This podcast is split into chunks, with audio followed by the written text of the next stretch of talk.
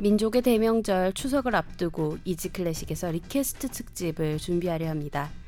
많은 사연과 신청곡 신청 부탁드립니다. request 받는 곳은 이지클래식 대표 메일 이지클래식 뮤직 골뱅이 gmail.com e a s y c l a s s i c m u s i c 골뱅이 gmail.com이고요. 팟빵 게시판이나 쥐약 게시판, 트위터나 페이스북 페이지로는 받지 않습니다. 꼭 메일로만 보내주시길 바랍니다. 정성 어린 사연과 신청곡 9월 16일까지 받겠습니다. 많이 많이 보내주세요.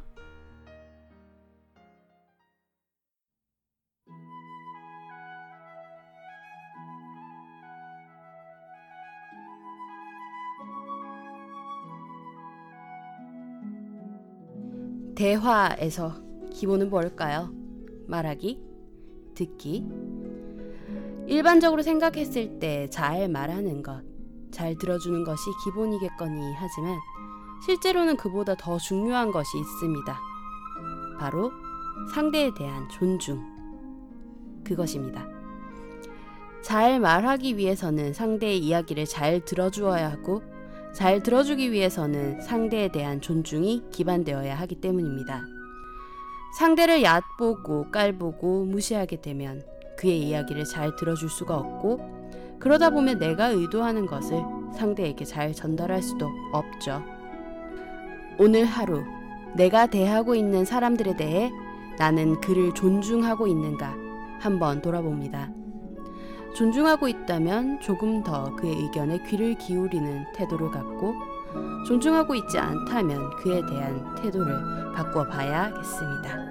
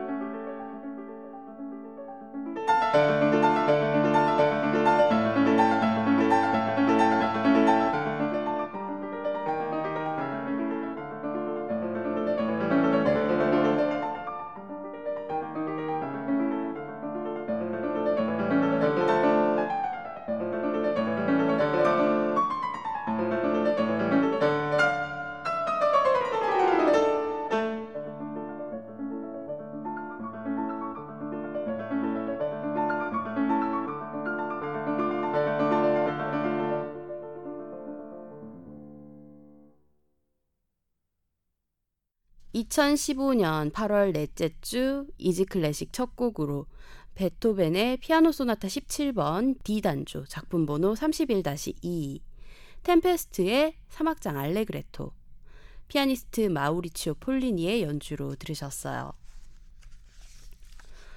어, 오프닝하고 첫 곡 오늘 날씨와 굉장히 잘 어울립니다. 오늘 태풍 간접 영향권으로 서울도 비가 오기 시작했어요. 음, 우리 청취자 여러분들 비 피해 없으시길 바랍니다. 어, 비 대비, 태풍 대비 잘 하시고요. 네, 오늘 오프닝에서는 대화에 대해서 얘기를 나눠봤습니다. 어, 대화의 첫 번째 단계 바로 상대에 대한 존중입니다. 일반적으로 대화하면 가장 중요하게 여기는 것이 말하기 skill이라고 들, 생각이 들 수 있는데 실제로는 상대에 대한 태도가 가장 중요한 스킬이라면 스킬일 수 있겠습니다. 어, 상대에 대한 존중 없이는 상대의 얘기를 잘 들을 수 없고요. 그러다 보면 나 혼자서 떠들게 되죠. 그러면 그게 대화가 아니죠. 음, 나 홀로 웅변이 됩니다. 그래서 대화의 선 전제 조건은 상대에 대한 나의 존중인 거죠. 어, 우린 매일매일 많은 사람들과 마주치고 또 대화하잖아요. 뭐 가까운 사람들로는 내 가족들이 있겠고요. 또 매일 마주치는 직장 동료들이라던가 또 학교 선후배 동기들 또 선생님. 어, 내가 살고 있는 집에 관리를 해주시는 관리자분들 혹은 내가 타는 버스에 운전을 해주시는 분들 아니면 또 내가 밥을 먹는 식당에서 일을 하시는 분들 그분들에 대해서 각 개인의 인격을 존중해 준다면 우리 생활에 있어서 대화로 인한 트러블은 조금씩 줄어들지 않을까 뭐 그런 생각이 듭니다. 아, 광고가 빠져가지고 전하는 말씀은 없고요. 로고 듣고 오시죠.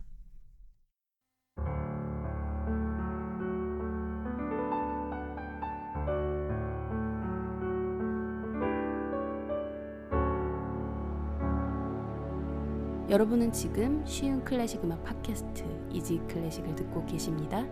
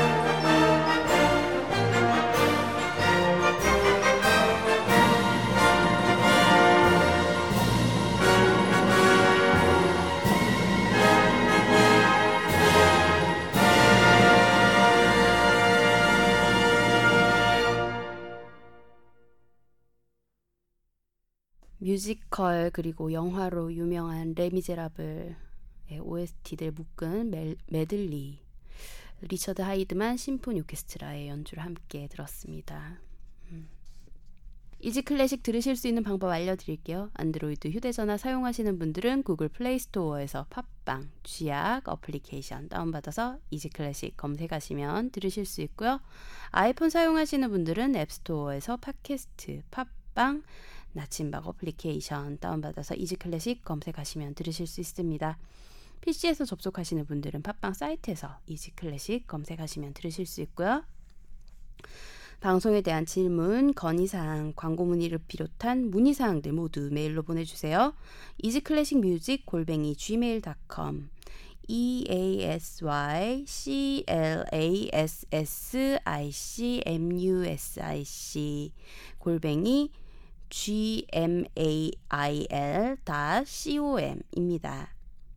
방송 업로드 공지 및 Easy Classic의 새로운 소식들 만나보실 수 있는 트위터 계정은 easy 언더바 classic이고요. 페이스북 페이지는 페이스북 검색창에서 한글로 Easy Classic 검색하시면 됩니다. 트위터는 팔로우, 페이스북은 좋아요 누르시고 Easy Classic의 새로운 소식들 쉽게 만나보세요. 어, 어제 페이스북 팔로우하고 있는 공연 기획사들 중에서 한 기획사에서 그 뮌헨 필하모닉 내한 공연 티켓 오픈 소식이 올라왔더라고요. 그래서 Easy Classic 페이스북 페이지에도 제가 공유를 눌러서 그 정보 같이 확인할 수 있도록 해놨습니다. 어, 트위터에는 업데이트 정보는 꾸준히 올리는데요. 페이스북 페이지는 그런 장점이 있다는 거. 음. 앞으로도 계속 그런 공연 티켓 오픈 소식들 혹은 공연 소식들 있으면은 같이 나눌 거예요. 페이스북 페이지 좋아요 많이 많이 눌러주세요. 아이튠즈 팟캐스트와 쥐약 어플리케이션에서는 간단한 선곡표 바로 확인하실 수 있고요. 팟빵 어플리케이션에서는 선곡표 지원이 되지 않습니다. 그래서 선곡표 궁금해하시는 분들을 위해서 블로그에 자세한 선곡표 올려드리고 있어요. 선곡표가 궁금하신 분들은 인터넷 주소창에 easyclassicm.blogspot.kr e a s y c l a s s i c m blogspot kr 입력하시고 찾아오시면 됩니다. 많은 관심과 참여 그리고 문의 부탁드릴게요. 어, 요즘 댓글이 좀 줄어든 것 같아요. 댓글 보는 게 제 낙이었는데 댓글 좀 많이 올려주세요. 오늘 이지클래식에서 함께할 음악가는요 이탈리아의 작곡가 조아키노 로시니입니다. 음, 2주 연속 오페라 를 많이 작곡한 그런 음악가를 다루게 되네요. 로시니의 곡 한 곡 듣고 본격적인 로시니의 이야기 시작해 볼까요? 카를로 마리아 줄리니의 지휘 더 피라모니 오케스트라 연주로 로시니의 오페라 비단 사다리 중 서곡 들려드릴게요.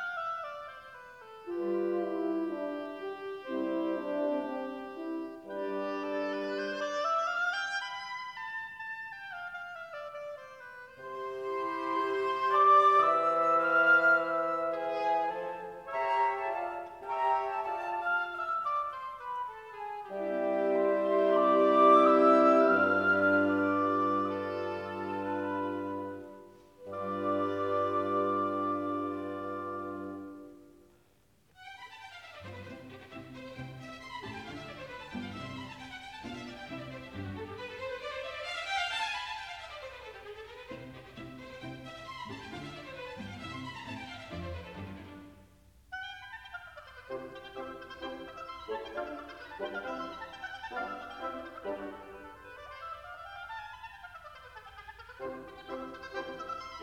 you.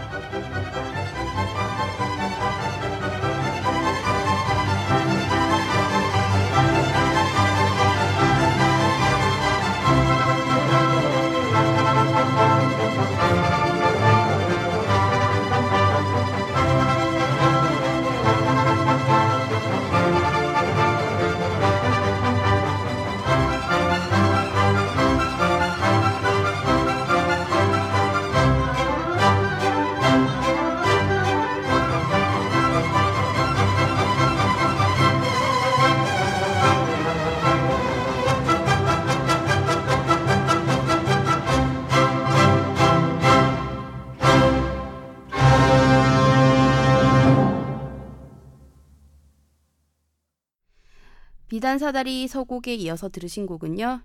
로지니 오페라 알제리의 이탈리아 소녀 중에서 심포니아였습니다. 역시 카를로 마리아 줄리니가 지휘했고요.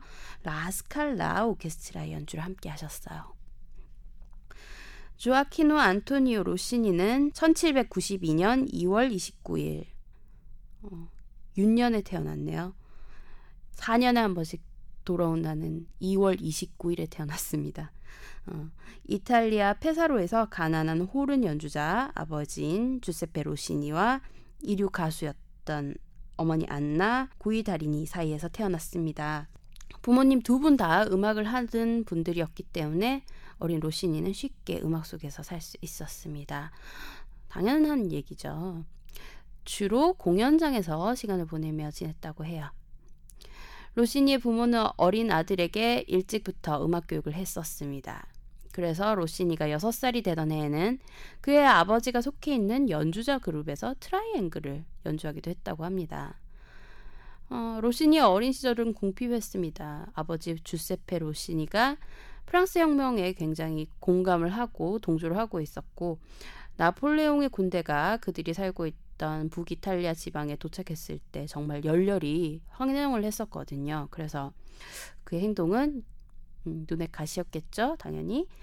신성 로마 제국이었던 오스트리아 왕실에 곱게 보일 리가 없었고 결국 1799년에 감옥에 투옥돼서 1년간 복역하게 됩니다.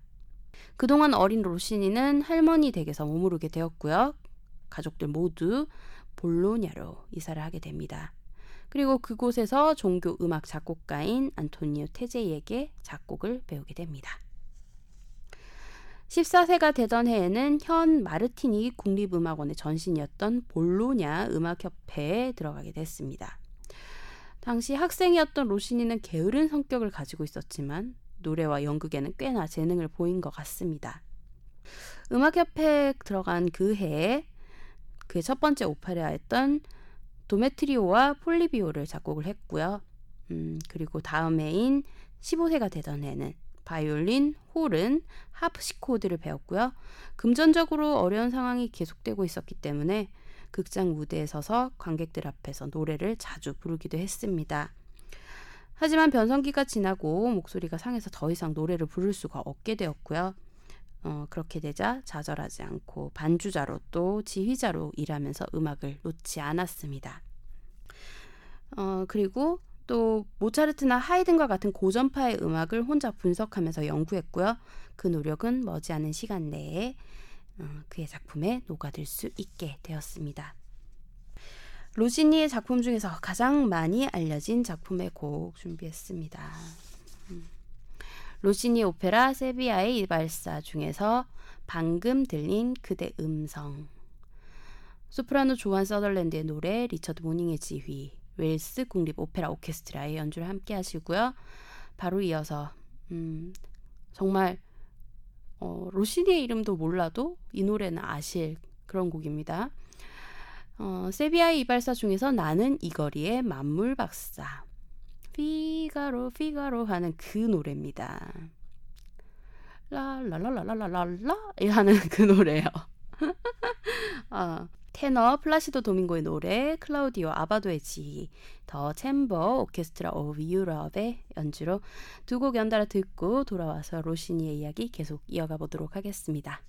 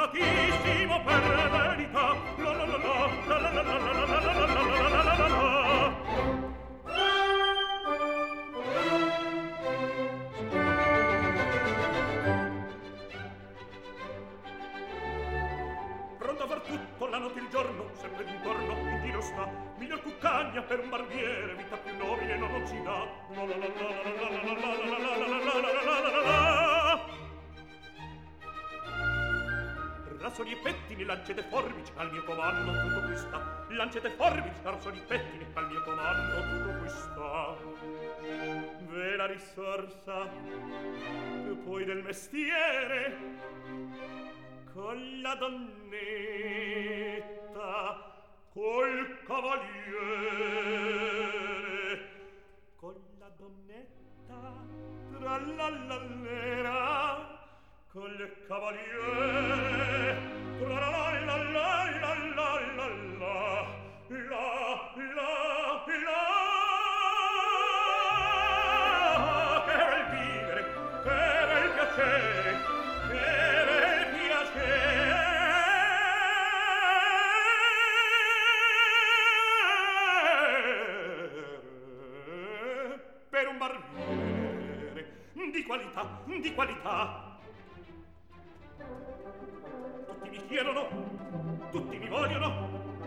per ragazzi metti fanciulle qua la parrucca presto la barba qua la sanguigna presto il biglietto tutti mi chiedono tutti mi vogliono tutti mi chiedono tutti mi vogliono qua la parrucca presto la barba presto il biglietto ehi hey!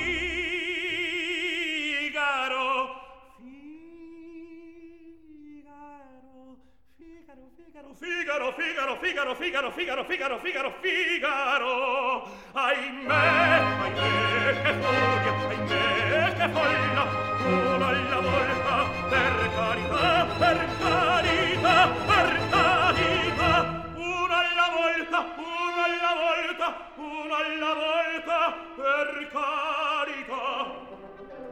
Figaro, son qua. Ehi, Figaro, son qua. Figaro qua. Figaro là, Figaro qua, Figaro là, Figaro su, Figaro giù, Figaro su, Figaro giù. Da prontissimo so come il fulmine, sono il fatto della città, della città, della città, della città, della città. bravo Figaro, bravo bravissimo, a bravo Figaro, bravo bravissimo, a te fortuna, a te fortuna, a te fortuna non mancherà. La la a te fortuna, a te fortuna, a te fortuna non mancherà. Sono impattato che la città, sono impattato che la città vera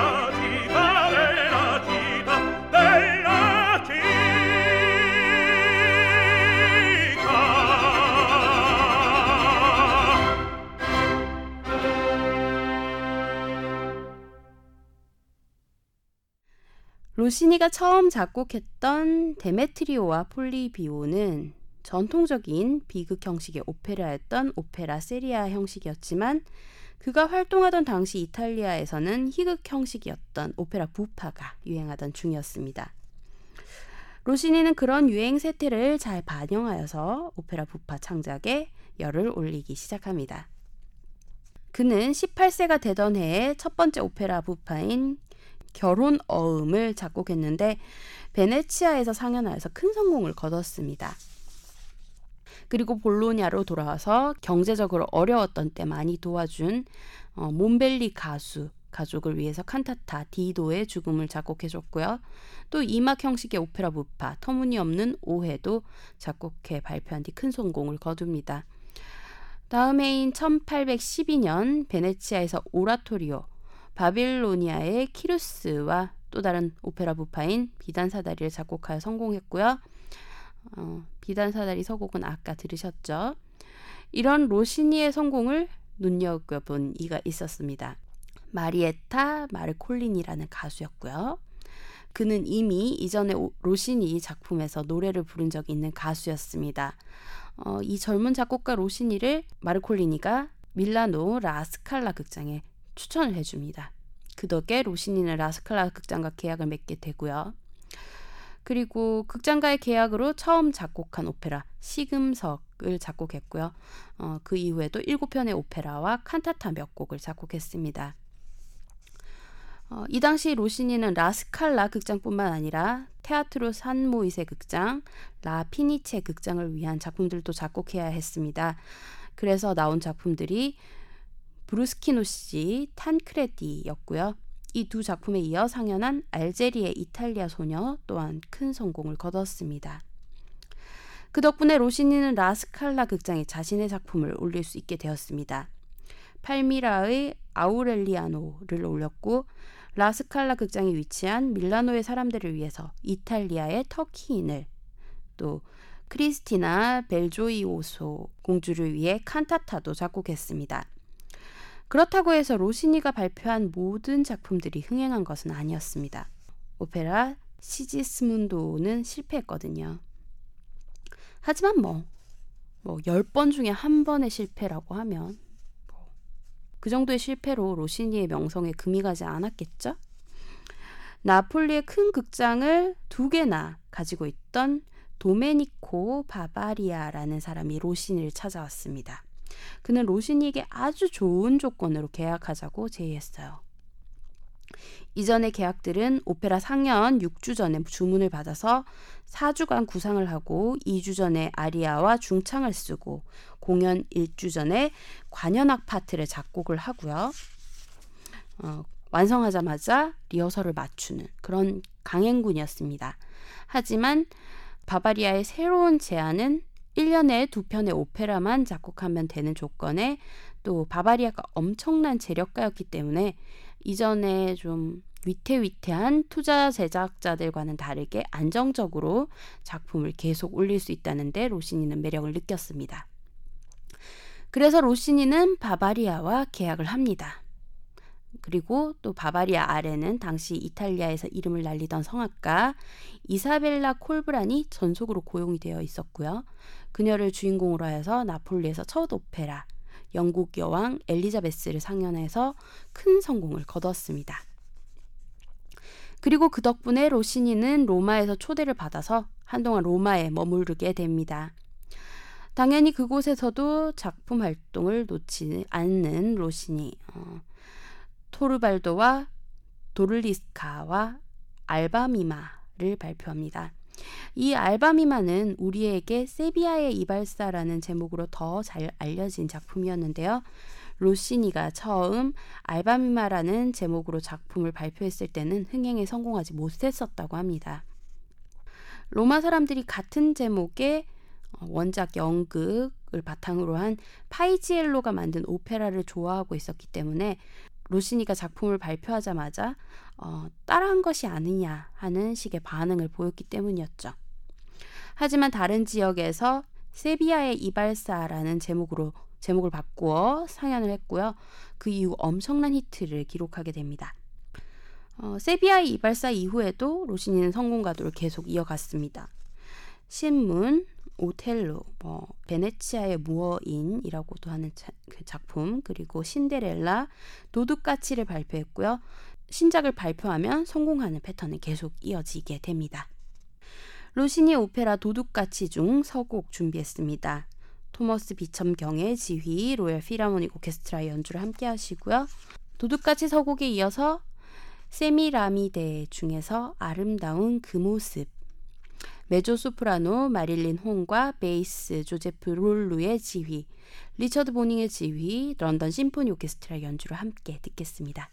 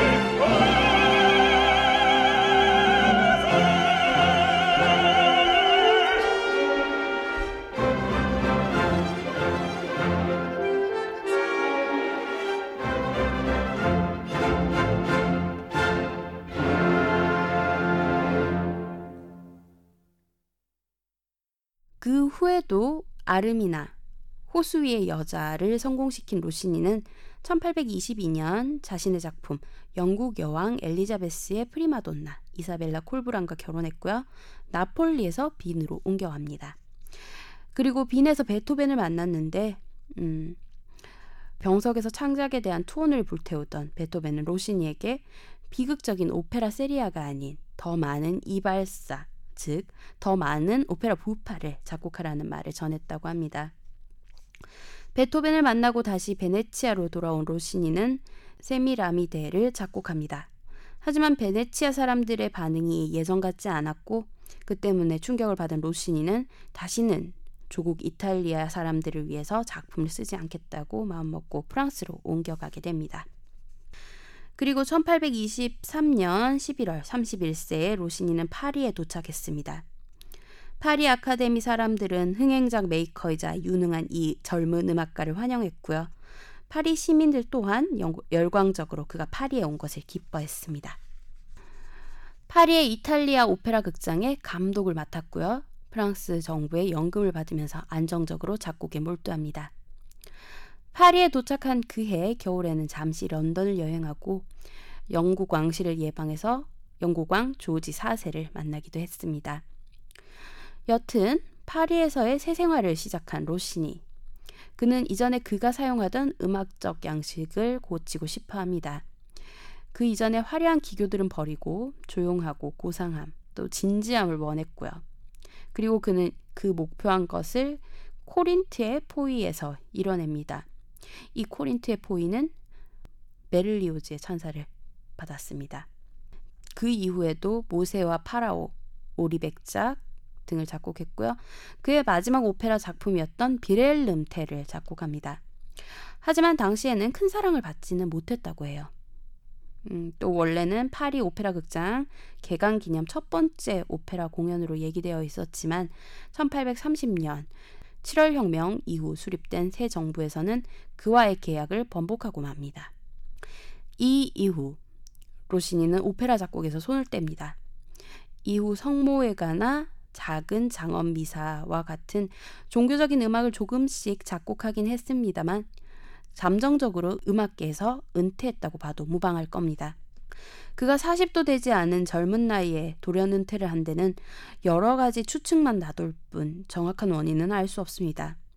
천성적으로 게으른 성격이었기 때문에 아니면 돈을 벌만큼 벌어서 더 이상 음악을 작곡하지 않아도 되었기 때문에 파리 사람들에 대한 태도에 로시니가 실망을 해서 아니면 또 다른 오페라 작곡가였던 자코모 마이어베어가 파리에서 성공을 거둔 것에 대한 질투 또 신경계통의 병 때문에 자주 발작을 일으킨 그런 문제, 건강적인 문제 때문에 뭐 등등 여러 가지 추측이 난무합니다. 음악을 그만둔 이후 로시니는 다시 이탈리아의 볼로냐로 돌아갔습니다. 그리고 모교인 볼로냐의 음악학교 교장으로 재직하다가 세상을 떠나기 얼마 전부터는 파리에 머물렀다고 합니다. 파리에 머물 무렵에는 맛있는 음식들을 찾아다니는 것을 좋아했고요. 뭐 소위 말하자면 맛집 파인더, 어, 맛집 블로거들처럼 네 맛집을 찾아다녔고요. 그것도 성에 차지 않아서 그런지 요리를 직접 배우기도 했고 또 요리책도 여러 권 쓰는 등 그런 행보들을 보였다고 합니다. 그리고 1868년 11월 13일 프랑스 파시의 별장에서 폐렴으로 인해서 97세의 나이로 사망합니다. 그의 유해는 파리의 페르 라시에즈 공묘지에 묻혔고요. 1887년 이탈리아 정부의 요청에 따라 피렌체의 산타크로체 성당으로 모셔갑니다. 뭐 그리고 뭐 위대한 화가 미켈란젤로, 뭐 라파엘로 등등 유명 인사들과 같이 지금 영면에 들어 있습니다.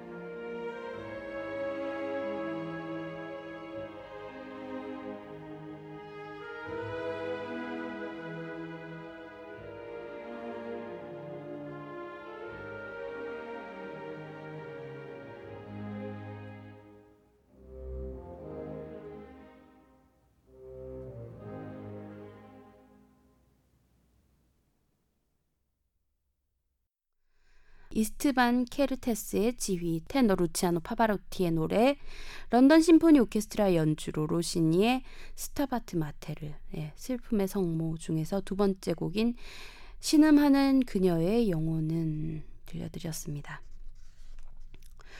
로시니는 전통적인 오페라 부파의 형식을 깬 작곡가였습니다. 음, 그는 벨칸토 양식을 새로이 정비하기도 했다는데요. 이 벨칸토라는 단어의 뜻은 이탈리아 말로 아름다운 노래라는 뜻입니다.